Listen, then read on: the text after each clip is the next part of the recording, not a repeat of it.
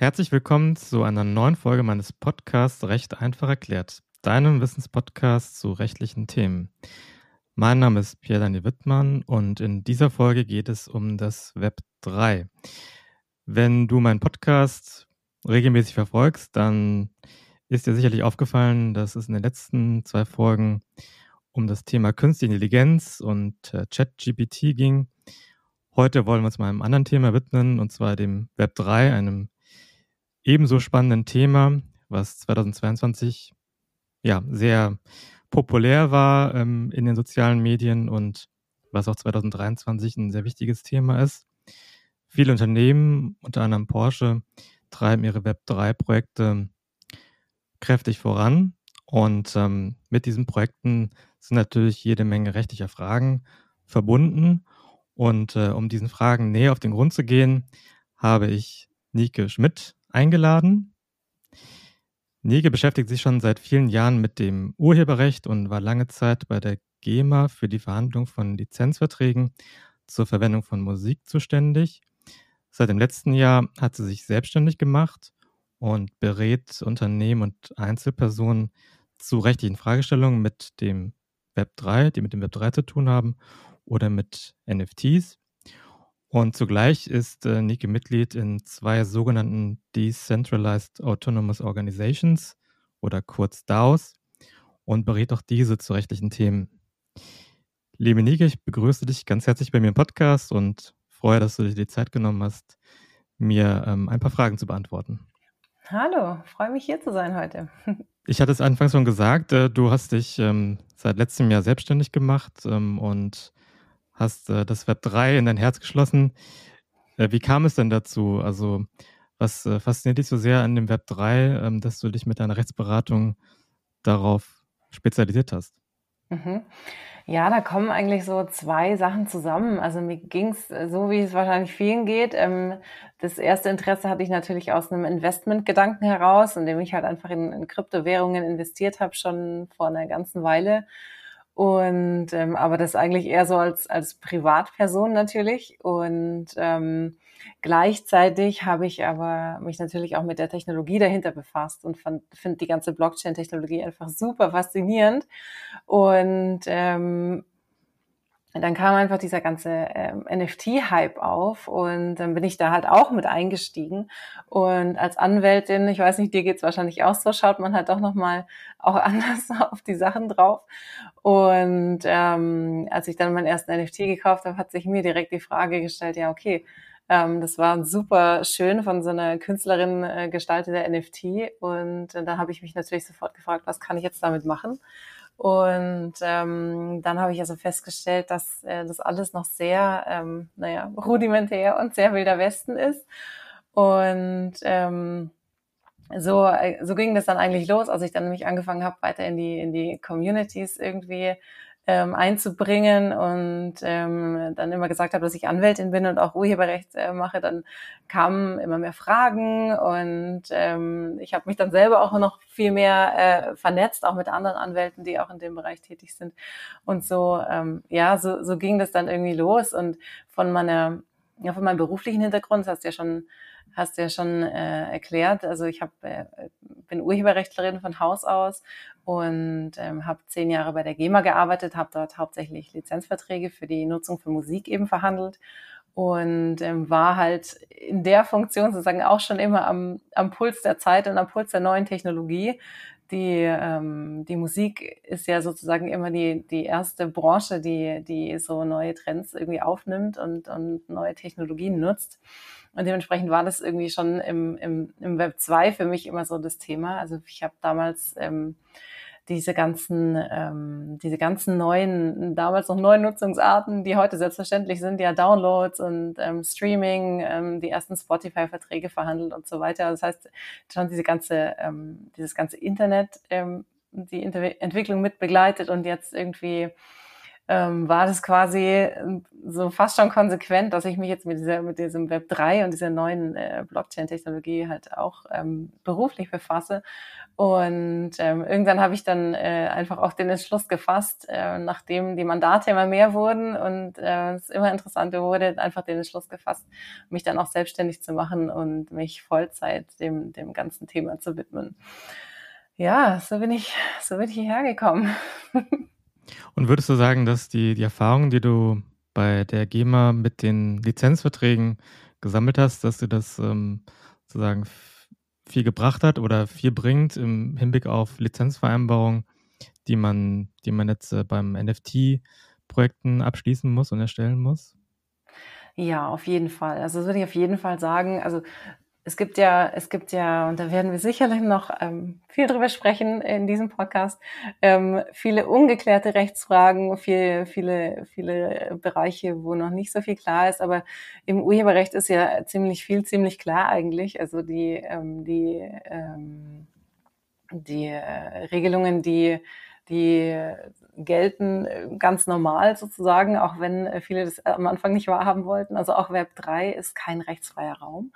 Und ähm, sobald sich eben um ein urheberrechtlich irgendwie geschütztes Werk handelt oder ähm, gelten eigentlich die ganz normalen Regelungen. Insofern äh, sind sozusagen Lizenzvereinbarungen jetzt auch im Web3-Bereich natürlich jetzt nicht, nicht so anders als, im, als im normalen, sag ich mal, Web2-Umfeld insofern hat mir das auf jeden Fall natürlich extrem, extrem viel gebracht, weil ich einfach sehr viel Erfahrung damit habe. Bevor wir tatsächlich ähm, so ins Detail gehen mit äh, Lizenzverträgen, vielleicht nochmal so eine Metaebene drüber. Wenn jetzt ein Unternehmen ein Web3-Projekt umsetzen will, dann sollte sich ja bestimmte Themen überlegen, also rechtliche Themen, die, die man dann so nach und nach abhakt. Was würdest du sagen, sind so die, die Top-Themen, die man auf jeden Fall auf der Liste haben sollte? Mhm. Ja, gute Frage. Und das sind tatsächlich auch so die, die, die Fragen, die mir äh, ja, im Alltag gestellt werden von, von Mandanten. Ähm, und also ich würde sagen, so die, die, die Top 3 ist auf jeden Fall das Thema Regulierung. Also erstmal zu schauen, was habe ich eigentlich für einen Token oder was, was möchte ich eigentlich machen? Ist es ein NFT-Projekt? Was soll der Token können? Beziehungsweise was soll der Käufer oder die Käuferin nachher damit tun können? Ähm, geht es in Richtung Investment? Ist es eher so eine Richtung Finanzprodukt oder ist es eher so ein Zugang zu einer Community, also mehr so mit Schwerpunkt Utility? Ähm, also das ist so das Erste, also Stichpunkt Regulierung, wie ist der Token reguliert? Ähm, das Zweite ist halt, ja, standardmäßig würde ich schon fast sagen, Verbraucherdatenschutz. Also alles, was man sonst im E-Commerce-Bereich halt beachten muss, muss man halt auch hier beachten. In der Regel verkaufen ja Unternehmer an, an Verbraucher. Insofern sind halt die, die Regeln zu beachten, Widerrufsrecht, Gewährleistungsrechte und so weiter und, und Datenschutzhinweise.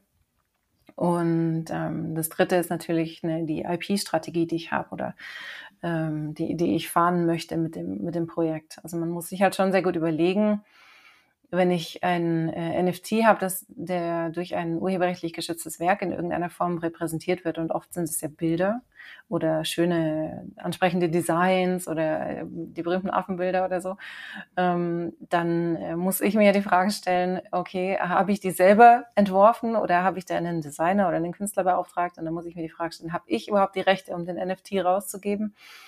Und also das ist die eine Frage. Und dann muss ich äh, noch viel wichtiger fast mir die Frage stellen, was soll denn der Käufer oder die Käuferin damit tun können? Also wie, wie weitgehend ähm, möchte ich denn die Rechte behalten, möchte mir die Verwertung vorbehalten?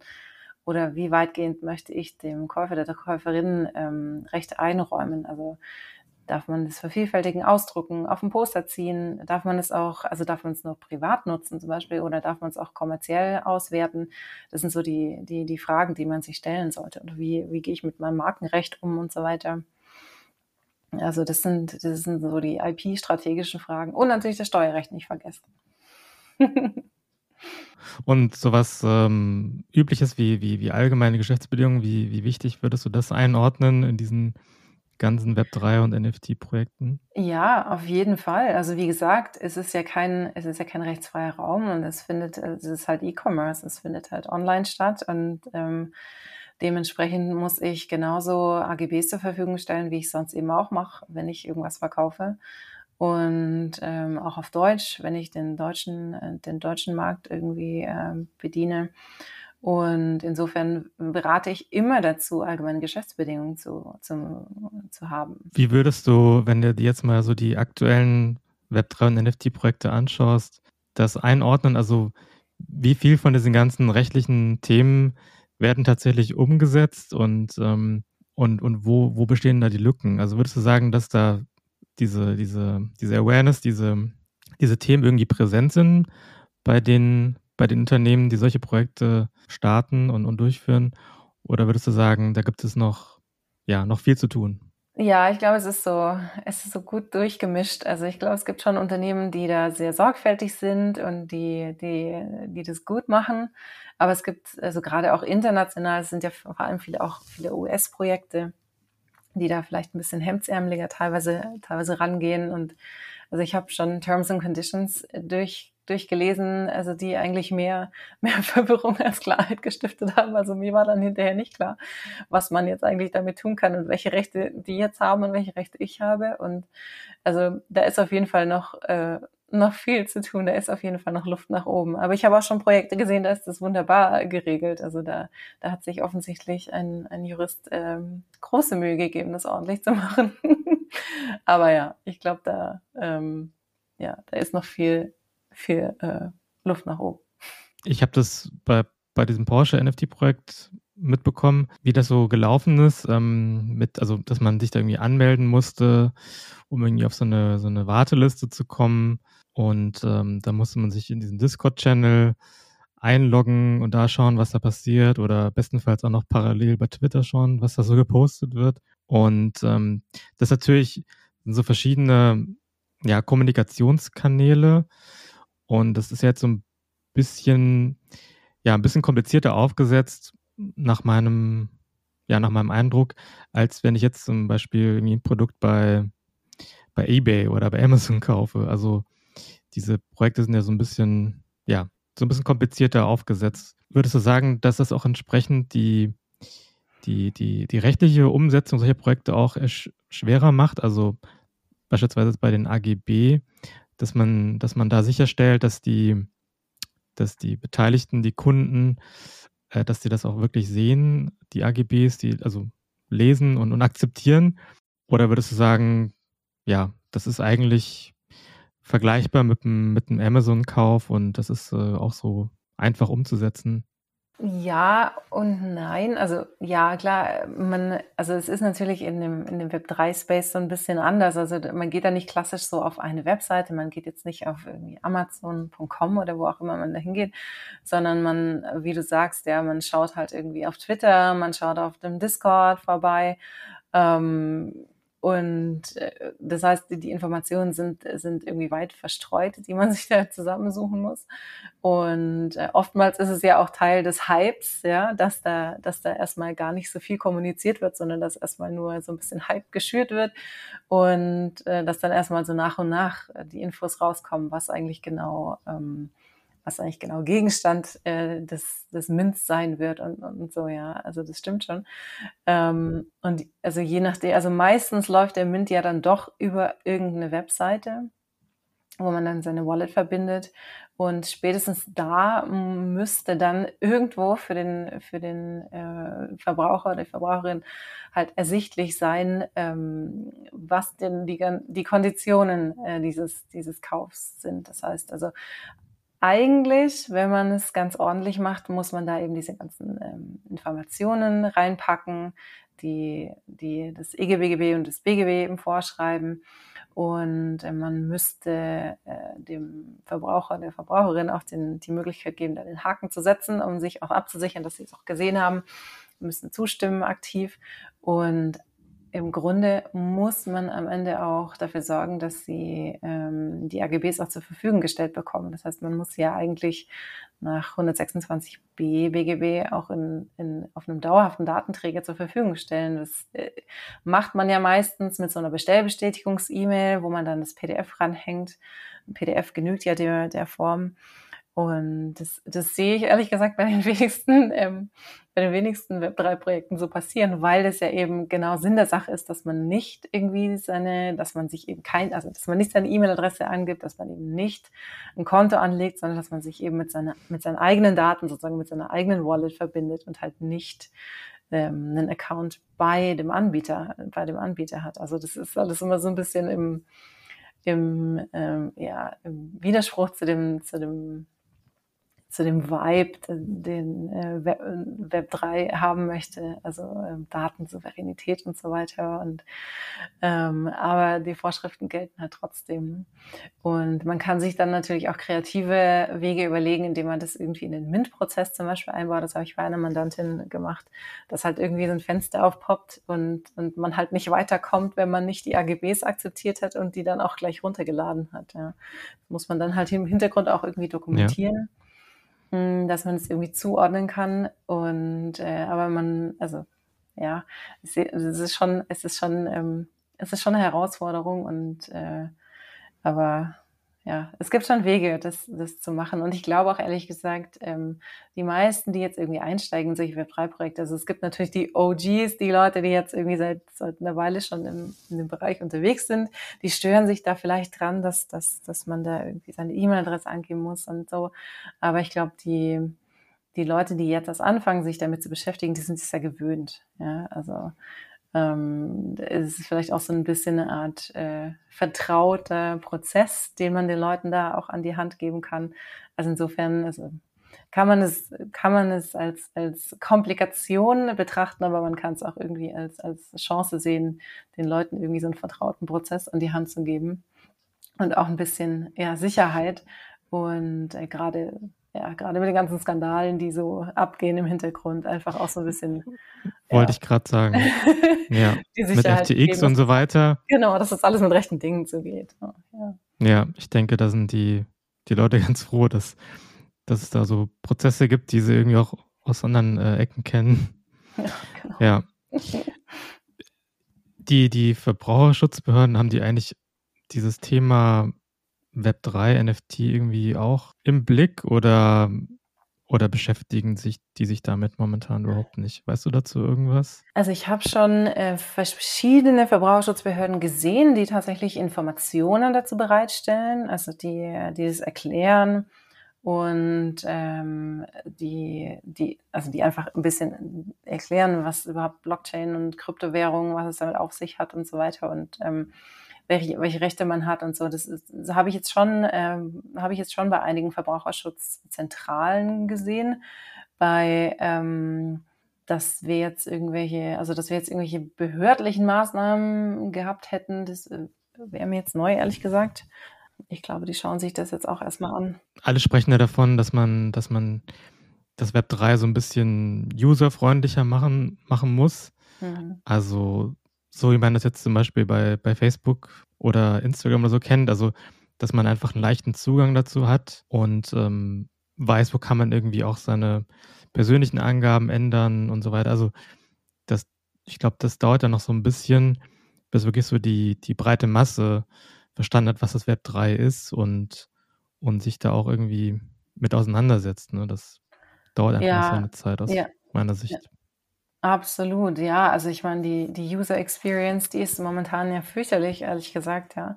Also man, kann da auch von keinem erwarten, dass er irgendwie äh, momentan 27 verschiedene Wallets hat und versteht, wie das alles funktioniert und was er wo verbinden muss und welchen Token er wohin schieben muss und wie man einen Token bridged, äh, also zu einer anderen Blockchain und so weiter. Also das kann man das kann man von einem normalen ähm, Verbraucher nicht verlangen. Also da, da kann auf jeden Fall noch einiges besser werden, das sehe ich auch so.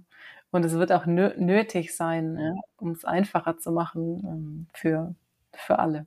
Wenn wir uns jetzt mal das NFT anschauen, was würdest du sagen? Also viele sagen, es gibt viele Erklärungen dafür, was das ist, mhm. aber ähm, jetzt von der rechtlichen Perspektive aus, wie würdest du ein NFT beschreiben? Was, was habe ich, wenn ich ein NFT erwerbe? Ähm, was kann ich damit anstellen? Wie kann man das irgendwie rechtlich ausdrücken oder einordnen? Mhm. Ja, das ist eine total gute Frage und das, äh, also da, da geht immer vieles durcheinander. Also ich glaube, so im umgangssprachlichen Gebrauch hat sich das jetzt so eingebürgert, dass man das NFT quasi das Bild ist, das man kauft. Ja, also das wird ja irgendwie, wenn man sagt, ich habe den NFT gekauft und dann denkt man, das ist das Bild. Ja, aber eigentlich ist der NFT ja der, der Token, der dahinter steht, also der, der, der Smart Contract in dem, in dem jeweiligen technischen Standard eben, also ein Stück Code eben. Ja, und das wird nur repräsentiert durch das, durch das Bild, das irgendwo als, als Metadatum irgendwo ähm, dezentral meistens auf dem IPFS, dem Interplanetary File System, irgendwo gespeichert ist. Und ähm, eigentlich nicht das NFT ist, sondern halt einfach nur Teil der Metadaten. Und ähm, das geht schon so ein bisschen durcheinander und ähm, was auch durcheinander geht, ist, dass man denkt, so, man, man hat jetzt irgendwie das Kunstwerk erworben, ähm, aber man hat im besten Fall halt nur so ein paar Rechte daran erworben. Also nicht das zugrunde liegende Asset, sondern eben nur, ähm, nur Rechte oder eine Lizenz daran. Und so ganz ähm, simpel rechtlich betrachtet, also es ist auf jeden Fall, ein NFT ist auf jeden Fall keine Sache, es ist halt nun mal kein körperlicher Gegenstand. Ähm, es ist wahrscheinlich ein digitales Produkt. Also digitale Produkte sind jetzt seit, seit dem 1.1.22 ja auch geregelt im BGB. Also das sind die 327 folgende. Da hat der deutsche Gesetzgeber ja so einen Überbegriff geschaffen. In der Richtlinie heißt das digitale Inhalte oder digitale Dienstleistungen. Und man wird es wohl als digitalen Inhalt, also sowas wie ein Software, Audio oder Videodatei ähm, sehen können. Und äh, dementsprechend hat man, also da es keine Sache ist und man kein, kein Eigentum erwerben kann, also im rechtlichen Sinne an Dingen, Dingen, in Anführungszeichen, die keine Sachen sind, hat man halt auch kein Eigentum, sondern man hat eben nur gewisse Rechte daran. Und es auch, auch Daten, also wenn man sagt, okay, es sind aber immerhin Daten, ja, irgendwie, äh, auch an Daten kann man ja kein Eigentum erwerben. Das heißt, ähm, das ist so, so ein bisschen die, die rechtliche Einheit wie, wie geht man dann mit dieser, mit dieser gewissen Unsicherheit äh, um? Also insbesondere bei der Formulierung von allgemeinen Geschäftsbedingungen ähm, beziehungsweise Lizenzvereinbarung. Also gibt es da schon irgendwelche ja, guten Lösungsansätze, wie man, wie man diese NFTs trotzdem abbilden kann, obwohl man es nicht so ganz klar rechtlich einordnen kann? Ja, also man muss es halt, man muss es halt äh, als das beschreiben, was es, was es halt ist. Ja, also um halt das Ganze transparent zu machen, muss man eben sagen, dass äh, also welche, welche Rechte man am Ende da, daran hat, ja, an dem an dem Bild am Ende. Ja. Ähm, aber es ist eigentlich nicht so nicht so, äh, ich sehe es als nicht so problematisch an. Weil, wie gesagt, man hat jetzt diese Regelung im BGB, dass es diese digitalen Produkte gibt. Und ähm, daran knüpfen sich ja auch verschiedene, verschiedene Verbraucherschutzvorschriften, verschiedene Gewährleistungsrechte und so weiter. Und äh, sehe ich als nicht so problematisch an. Ich glaube, also es ist halt natürlich problematisch, weil sich das jetzt umgangssprachlich schon so, schon so ein bisschen so festgesetzt hat, dass, dass das irgendwie, ja, so, äh, dass das NFT eben dieses Bild ist. Ja. Und das ist, glaube ich, eher so ein bisschen so aus urheberrechtlicher Sicht ist das eher so das Problem, das ich am meisten wahrnehme, ehrlich gesagt. Ja, damit hat es ja letztlich angefangen mit diesen, mhm, mit diesen genau. Affenbildern. Und äh, wahrscheinlich kommt dann daher diese, diese Assoziation. Ja. Und aber letztlich ist NFT ja auch, also zumindest was ich von anderen höre, die sich damit beschäftigen, auch ein austauschbarer Begriff. Also letztlich könnte ich, könnte ich auch einen anderen Begriff wählen äh, wobei es dann trotzdem noch dieselbe Sache beschreiben würde.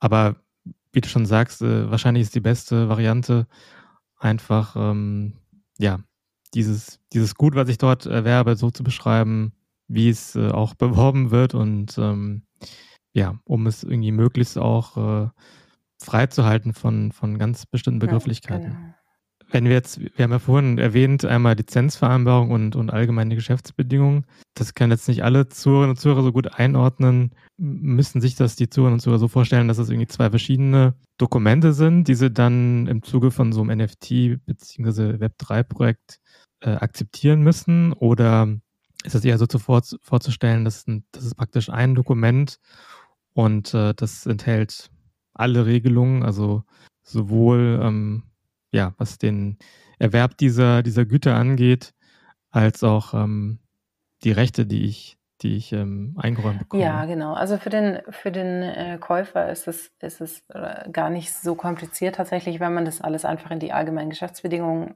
aufnehmen kann. Ähm, man da einfach sehr genau reinschreibt, wie, wie dann die äh, Lizenz aussieht, die man, die man damit bekommt. Also das ist auch Usus und das, das wird eigentlich auch bei allen Projekten, die ich so sehe, so gemacht, auch im internationalen Vergleich. Das kann man da alles mit aufnehmen. Also es ist nicht so, dass man da jetzt irgendwie ähm, großen Papierkrieg anfängt oder so, sondern es geht, das meiste geht über allgemeine Geschäftsbedingungen und ähm, also man muss da nichts unterschreiben oder, oder irgendwas halt irgendwo mal einen Haken setzen. Aber ansonsten ähm, ist es jetzt nicht komplizierter, als wenn man sonst irgendwo online was kauft. Jetzt gibt es ja auch, ähm, wie du anfangs gesagt hast, auch diese Überlegung, habe ich jetzt hier eventuell irgendwie so ein Finanzprodukt und muss ich dann irgendwie so besondere Prozesse vorhalten, so ein KYC-Prozess mhm. zum Beispiel. Ich glaube, im Porsche-Projekt war das auch so. Gibt es dazu denn irgendwie so eine Leitlinie, wann man sagen kann, okay, dieses Projekt oder dieses, äh, dieses Gut, was ich dort erwerben kann, das ist irgendwie als Finanzinstrument einzuordnen? Ähm, da gibt es ja, glaube ich, auch eine eine mhm. Verordnung äh, auf EU-Ebene? Nee, zwei Verordnungen, genau. Ja. Und so ganz grob kann man kann man es halt so unterteilen. Also man muss sich halt überlegen, okay, wenn ich den Token erwerbe, also den NFT, was äh, was erwarte ich dann oder was wird mir versprochen oder was ähm, was was soll der können? Ja, einfach gesagt.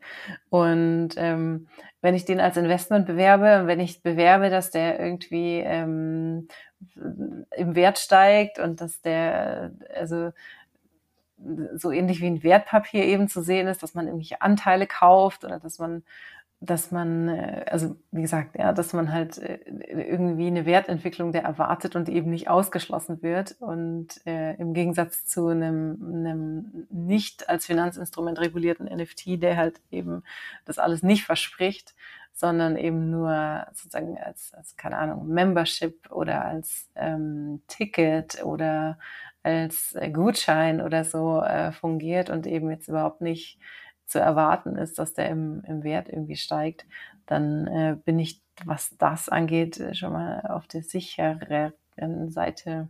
Aber das heißt, nicht jedes, ähm, also nicht bei jedem NFT-Projekt äh, muss ich sofort irgendwie äh, bei der BaFin anrufen oder irgendwie eine E-Mail schreiben und sagen, ähm, ich habe hier eventuell ein Finanzprodukt und ich brauche deine, deine Erlaubnis, dass ich es tun kann.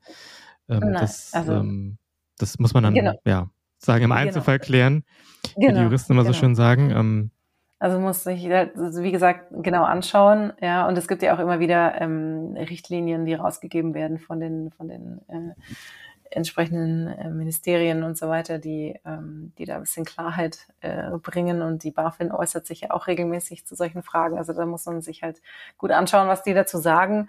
Und das entwickelt sich ja auch laufend weiter.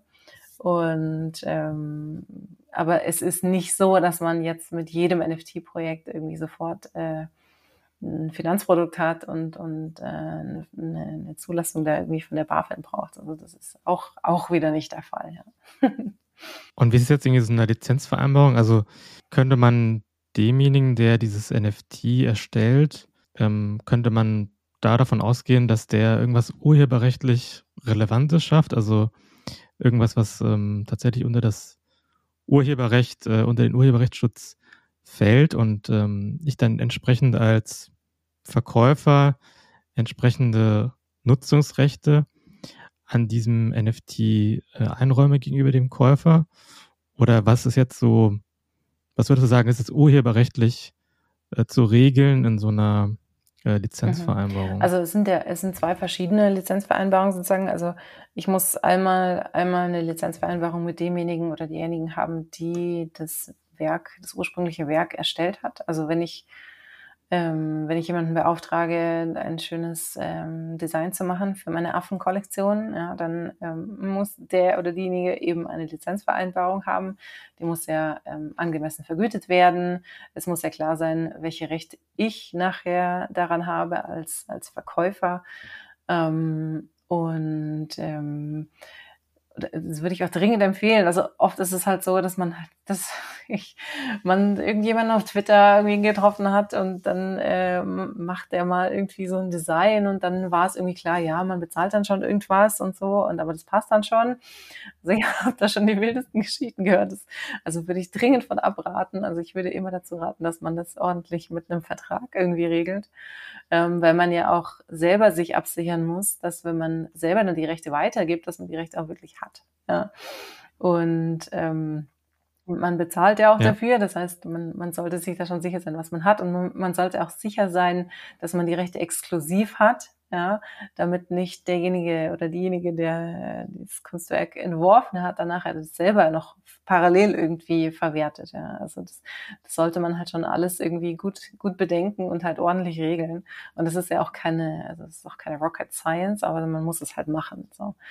Und also das ist sozusagen die eine die eine Lizenzvereinbarung und die andere ist halt, ist halt die, die man am Ende in seine AGBs reinschreibt, wo man halt dem Käufer oder der Verbraucherin genau sagt, was sie, was sie jetzt genau tun können mit dem, mit dem Bild, also mit dem, mit dem urheberrechtlich geschützten Werk. Also dürfen Sie es auf ein T-Shirt drucken, auf eine Tasse, auf ein Poster ziehen, darf man es als Profilbild verwenden, ähm, darf man es vielleicht sogar bearbeiten, darf man es kommerziell nutzen, also ist auch so ein bisschen eine, auch so ein bisschen fast schon ein Paradigmenwechsel, der da teilweise stattfindet im, dem Web3-Space. Also es gibt ganz viele große Kollektionen, die ähm, die Rechte total rausgeben, also sehr freigebig sind damit. Also das ist eigentlich eher so im, ja, im, im Gegensatz zu, zu wie man sonst Rechte verwertet, versucht man möglichst kleinteilig und möglichst irgendwie ähm, ja, sich alles Mögliche vorzubehalten. Aber ich habe das jetzt schon bei einigen Kollektionen gesehen, die halt tatsächlich ganz freigebig die Urheberrechte rausgeben und sagen so, nee, ihr könnt damit machen, was ihr wollt, und zwar privat, aber auch kommerziell. Das heißt, äh, man kann jetzt mit seinem Board Ape auch einen äh, Film produzieren, man kann ein Musikvideo machen, man kann Bücher über die Charaktere schreiben, man kann den bearbeiten, also die sind ja auch nur ähm, sind ja auch nur so, so Köpfe, beziehungsweise so Teil des Oberkörpers sozusagen.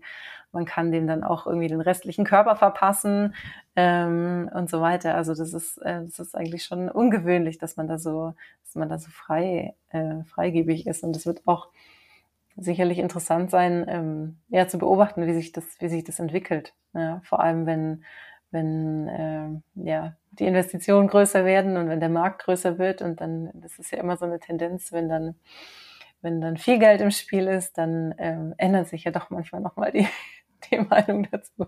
Also es wird auf jeden Fall spannend sein ähm, zu beobachten.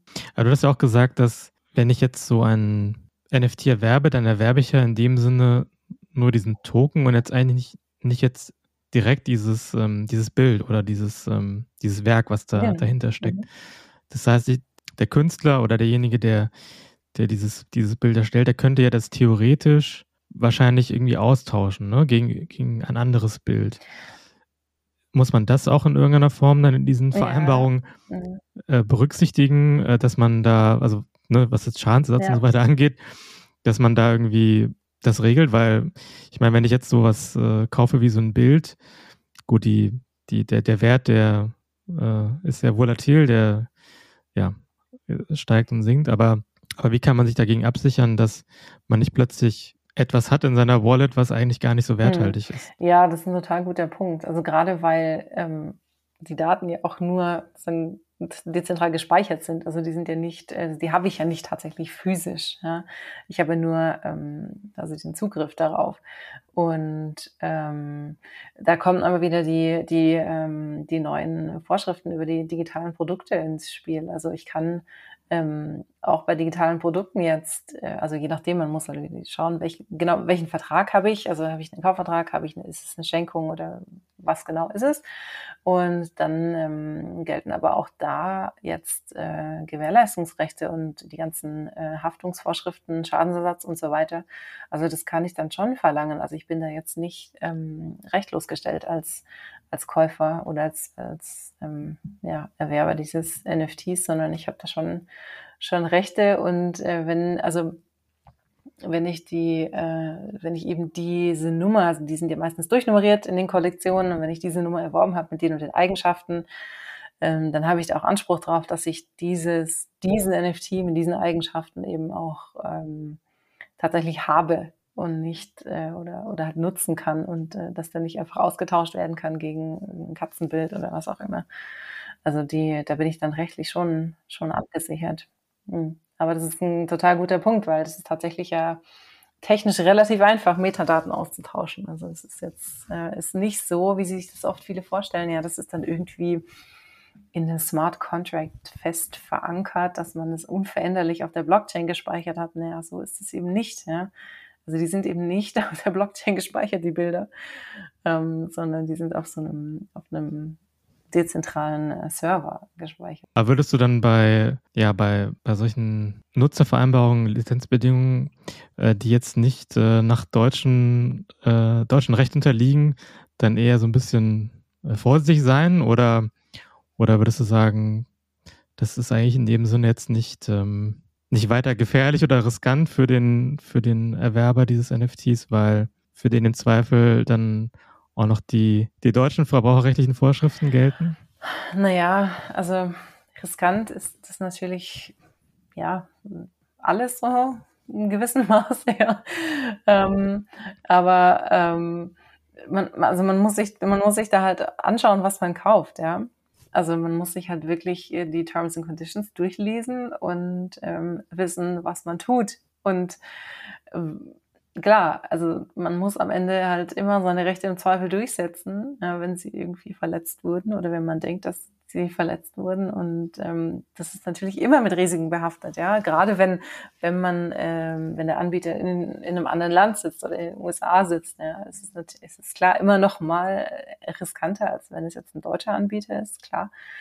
Ähm, aber dessen, dessen muss man sich schon, schon bewusst sein, ja, auf jeden Fall. Aber also ich glaube, also wenn man, ja, wenn man in dem Bereich unterwegs ist, da ist man sich, glaube ich, bewusst, dass das sowieso alles ähm, mit Risiken behaftet ist. Und ähm, aber trotzdem sollte man natürlich, also immer, ja, gesunden Menschenverstand irgendwie benutzen, halt sich ordentlich anschauen, Hype hin oder her, was man da, was, für was man da sein Geld ausgibt und halt sich durchlesen, ähm, was es eigentlich geht. Also ich meine, so allgemeine allgemeine Regel im Leben. Ja. Ähm, hat jetzt nichts mit dem Kryptobereich zu tun, aber ich glaube, hier gilt es nochmal besonders, weil, weil da einfach viel FOMO dabei ist und viel Aufregung und alles muss immer schnell gehen und so. Und viel Geld im Spiel und äh, ja, da schaltet doch bei dem einen oder anderen ab und zu mal der Verstand aus. Ja, es ist auch teilweise so ein bisschen erschreckend, äh, wenn man irgendwie das Gefühl hat, dass man, also wenn man schon mal diesen Schritt getan hat, äh, die, die, die, also Euro in Kryptowährung umzuwandeln und dann mal zu schauen, so was man sich davon eigentlich kaufen kann äh, bei solchen Plattformen wie, wie OpenSea und dann das Gefühl hat irgendwie, naja, ich müsste eigentlich noch ein bisschen mehr drauflegen, weil sonst ähm, ja, kann ich mir da nichts besonders Schönes kaufen. So, also das mhm. ist schon, schon erstaunlich. Ja, ähm, du hast mir erzählt, dass du in zwei DAOs bist. Ich hatte es äh, ganz am Anfang mhm. erwähnt. Jetzt kennen die wenigsten eine DAO, ich äh, eingeschlossen. Also ich habe das nur so am Rande mitbekommen, aber kann eigentlich auch nicht mit dem Begriff so viel an, allzu viel anfangen. Von daher wäre es ganz mhm. cool, wenn du mal erzählen könntest, in welchen DAOs du bist und, und wie man sich so eine DAO vorstellen muss. Mhm. Ja, klar. Ähm, also DAO erstmal vielleicht den Begriff erklärt, also steht für dezentrale autonome Organisation. Äh, das klingt erstmal furchtbar technisch. Ähm, das ist im Grunde, kann man sich vorstellen, es ist halt, man sagt es häufig so, es ist eine Community mit einem gemeinsamen Bankkonto. Also das eine Community, die irgendwie ein übergreifendes gemeinsames Ziel hat oder ein Projekt und ähm, mit Geld eben versucht, dieses Projekt umzusetzen. Und zwar ähm, dezentral, das heißt eben nicht hierarchisch organisiert, sondern tatsächlich ähm, eher ähm, horizontal äh, von der Struktur her organisiert und ähm, autonom bedeutet eben, dass, dass, dass ganz viel über ähm, Abstimmungen oder sogenannte Votings äh, stattfindet auf der Blockchain. Das heißt, man muss sich auch gar nicht irgendwie untereinander abstimmen, so jetzt persönlich, sondern ähm, es werden eben dann bestimmte Vorschläge zur Abstimmung gestellt und da wird dann gewotet und das Ergebnis ist dann auf der Blockchain hinterlegt und in der Idealvorstellung ist es dann so, dass es einen Smart Contract gibt, der dann diese Beschlüsse direkt auch ausführt. Also es ist so ein bisschen diese Code is Law ähm, Philosophie, die dahinter steht, dass man, äh, dass man Dinge eben mit Hilfe der Technologie ähm, ausführen kann. Und das Ganze ist natürlich eine Organisation, das O, ähm, weil man sich eben mit einem gewissen Ziel zusammengeschlossen hat. So. Das sind, also das mal vielleicht so ganz kurz erklärt. Und ähm, dann stellt sich die Frage, okay, ähm, wie passt das eigentlich in unser Rechtssystem oder ähm, wie gehen wir eigentlich damit um? Und ähm, also ich bin in zwei äh, DAOs äh, tatsächlich Mitglied, einmal in der Twire DAO und einmal in der Women DAO. Und bei beiden hat sich eben die Frage gestellt, okay, wie macht man das, wie setzt man das rechtlich auf? Weil also der, der Jurist denkt sich natürlich als erstes, okay, wenn man sich irgendwie zusammenschließt und nicht viel regelt, dann ist man im Zweifel hat eine GBR, eine Gesellschaft bürgerlichen Rechts und alle haften. Ähm, und es ist eigentlich nicht ein Szenario, was man so äh, empfehlen würde als Anwalt. Ähm, und äh, es ist halt nun mal so, dass wir ähm, keine keine DAO haben, die äh, irgendwie im BGB geregelt ist oder auch sonst keinem äh, Gesetz. Und äh, dementsprechend muss man sich halt, wenn man in Deutschland bleiben will, mit seiner DAO auch für eine Rechtsform entscheiden und ähm, versuchen, das irgendwie unter, ja, in, in die bestehende gesellschaftsrechtliche Möglichkeiten irgendwie einzupassen. Ähm, die, ähm, und da, also da bin ich gerade insbesondere bei der Women DAO. Äh, das ist eine Initiative, die äh, sich, äh, die von Diana Eder ins Leben gerufen wurde, die, die sich zum Ziel gesetzt hat, eben das Web 3 äh, ein bisschen vielfältiger, bunter und inklusiver zu gestalten. Und äh, die sind eher so, ja, historisch eben sehr ähm, männerdominierte äh, Tech-Bereich. Tech eben den mal ein bisschen ähm, aufzumischen und einfach auch mehr Frauen äh, in den Bereich reinzuholen. Und ähm, aber auch da stellt sich dann die Frage, ähm, wie macht man das tatsächlich dann, um das sich zu institutionalisieren? Und ähm, die andere DAO, in der ich Mitglied bin, ist die Twire DAO. Die hat ein ganz anderes äh, Ziel und ein ganz anderes äh, Projekt.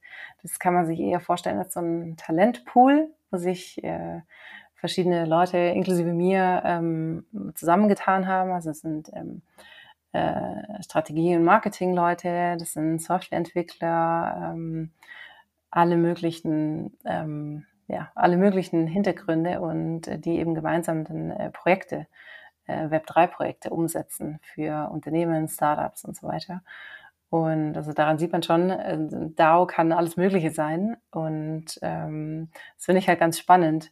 Und ähm, da stellen sich halt, also das stellen sich zum einen sehr viele rechtliche Fragen, aber da stellen sich eben auch sehr viele Fragen, so zum Beispiel ähm, Governance, ja, das ist ja auch was, was viele Juristen kennen, ähm, Abstimmungsprozesse organisieren, Gremien organisieren oder eben keine Gremien haben. Und also das ist so eines der, eines der großen Themen, die ich gerade mit der Women DAO äh, durch, durch äh, exerziere sozusagen, wo ich sehr viel berate, ist, ähm, wie man dieses ganze Konstrukt eben zum einen in die, in die, in die bestehende Rechtsordnung irgendwie einpasst und zum anderen aber so gestaltet, dass man trotzdem auch diesen dezentralen und autonomen Gedanken irgendwie trotzdem leben kann unter einer, unter einer vernünftigen äh, Governance. Ja, und gibt es dazu denn schon irgendwelche Meinungen? Also ob das jetzt, ob man das irgendwie als GmbH organisieren muss ähm, oder weil irgendwie muss man sich ja auf eine Gesellschaftsform bestenfalls einigen. Also, mhm. ne, also spätestens dann, wenn man, wenn sich die, die Mitglieder von so einer Dauer nicht mehr so gut verstehen, dann, dann wird es auf jeden genau. Fall relevant und und, äh, und das Finanzamt freut sich wahrscheinlich auch, wenn man sich irgendwie einigen kann, was man eigentlich äh, repräsentieren möchte. Aber gibt es genau. dazu irgendwelche genau. Irgendwelche Vorschläge oder Hat sich schon mal irgendeiner dazu geäußert? Äh, vielleicht auch ein Gericht oder so? Also gibt es da schon irgendeine, irgendeine Einordnung? Mm, also, naja, also so richtig, also einordnen kann man es kann man's halt nicht wirklich. Also ich, wenn, wenn man eine GmbH gründet, dann ist man halt schon mal nicht mal dezentral, dann ist man halt zentral im Handelsregister eingetragen. Also damit hat man schon mal keine so richtig echte DAO, ehrlicherweise mehr. Ähm, es, also es gibt in Deutschland keine Rechtsform, die dem irgendwie äh, hundertprozentig gerecht wird. Und ähm, es gibt aber andere Länder, die, die entweder diese spezielle Rechtsform schon als solche geregelt haben oder die zumindest irgendwie, zum Beispiel wie den Schweizer Verein äh, in der Schweiz, ähm, so eine Struktur haben, die sich dem eben so sehr, sehr gut annähert, dass man das irgendwie ein bisschen besser abbilden kann. Aber äh, ja, tatsächlich, also ich meine, am Ende ist immer alles schön, solange sich alle gut verstehen und solange man keine Steuern bezahlen muss. Aber ähm, also zumindest das Finanzamt wird sich irgendwann mal fragen, so, ähm, wo habt ihr euren Sitz und ähm, wo macht ihr euren Umsatz und so weiter, ja, diese ganzen steuerrechtlichen Fragen ähm, wird das Finanzamt dann stellen. Und wenn man halt sagt, so ja, der eine sitzt in Polen, der andere sitzt irgendwo in Thailand und ähm, ja, ein paar sind schon auch in Deutschland, aber der Rest wissen, da wissen wir eigentlich gar nicht so genau, wo die alle sind, ja. das ist natürlich. Ähm, Ob das alles reale Menschen sind. Und ob ja. das alles Bots sind oder reale Menschen, weiß auch niemand. Äh, also genau, insofern ist, ist, das, ist das in Deutschland ein bisschen schwierig umzusetzen momentan. Ja, aber es gibt meines Wissens ähm, schon so ein paar, glaube ich, erste Einschätzungen, wie man damit umgeht, so steuerrechtlich, aber da bin ich nicht die beste Ansprechpartnerin. Aber ähm, also ich habe jetzt auch noch nicht irgendwie mitbekommen, dass man, dass, dass da irgendwie Überlegungen gibt, da eine Gesellschaftsform oder so eine neue zu schaffen, wie man es damals ja für die UG gemacht hat, ja, nach Vorbild der Limited. Also das habe ich jetzt noch nicht, noch nicht mitbekommen. Ja, wäre aber vielleicht ganz interessant. Das Recht orientiert sich ja immer so ein bisschen an den, an den ähm, ja, aktuellen Gegebenheiten oder das, was sich irgendwie so etabliert. Von daher, wenn sich so eine DAO irgendwie als äh, die Organisationsform der Zukunft äh, herausstellen sollte, dann wird es wahrscheinlich auch irgendwelche, dann wird sich wahrscheinlich auch der Gesetzgeber die Frage stellen, ob man das sich mal irgendwie in eine rechtliche Form gießen sollte. Ja, ja, glaube ich auch. Wenn du dir jetzt mal so das, ähm, das neue Jahr anschaust, ähm, wie würdest du einschätzen, wird sich jetzt das Web 3 weiterentwickeln? Also hast du da schon irgendwie eine, eine Vorstellung von oder oder ähm, ja, beziehungsweise gibt es da schon irgendjemanden, der dich, der dich inspiriert hat, was das neue Jahr in der Hinsicht bringen kann? Ja, auf jeden Fall. Also ähm, ich, ich glaube, also ich glaube, das ist auch keine, keine, keine Überraschung und auch kein Geheimnis. Also ich meine, der erste Riesenhype, der, der hat sich ja momentan einfach gelegt so ein bisschen ähm, liegt sicherlich auch am allgemeinen Wirtschaftsklima und den aktuellen Kursen an allen Börsen, Kryptobörsen und so weiter. Aber ich bin eigentlich natürlich auch von Berufswegen ähm, optimistisch, dass das alles sich gut entwickelt. Und ich glaube ehrlich gesagt, dass die, die Technologie der Blockchain ist einfach, hat einfach so viele Möglichkeiten und die wird auf jeden Fall bleiben. Und was ich auf jeden Fall beobachte, ist, dass, ähm, dass es jetzt sicherlich nicht mehr so viel, äh, nicht mehr so viel kleine Projekte gibt, die halt irgendwo Investorengeld herbekommen, sondern dass es jetzt tatsächlich ähm, große, auch ernstzunehmende Projekte gibt von großen Unternehmen. Also Adidas hat man gesehen, jetzt Porsche, gut, bei Porsche ist jetzt nicht so toll gelaufen, aber ähm, es gibt äh, es gibt sehr viele viele große Unternehmen, auch ähm, auch in der Musikbranche, Labels und und große Publisher, die jetzt plötzlich irgendwie einen Head of Web3 Strategy Officer oder Metaverse Officer oder so einstellen. Und also daran sieht man ja eigentlich schon, dass dass die sich schon darauf einstellen, dass das irgendwie die Zukunft wird. Also es wird auf jeden Fall, also ist glaube ich auch kein, äh, ist glaube ich auch jedem klar, dass es nicht komplett das, das Internet ersetzen wird und es wird jetzt nicht, das Web 2 wird nicht in Web 3 übergehen, dann gibt es nichts anderes mehr. Also das ist über, also das sehe ich überhaupt gar nicht. Ähm, aber das ist glaube ich auch klar. Aber ich glaube, ähm, dass, der, dass, dass dieser Community-Gedanke und dieser Collaboration-Gedanke und so weiter, der dem Web 3 eher so eigen ist, dass der auf jeden Fall ähm, ja, weiter, weiter trägt. Und ich glaube schon auch, dass, dass sich jede Web 2 Brand irgendwie überleben, überlegen muss, wie sie im Web 3 auftreten wird als Brand.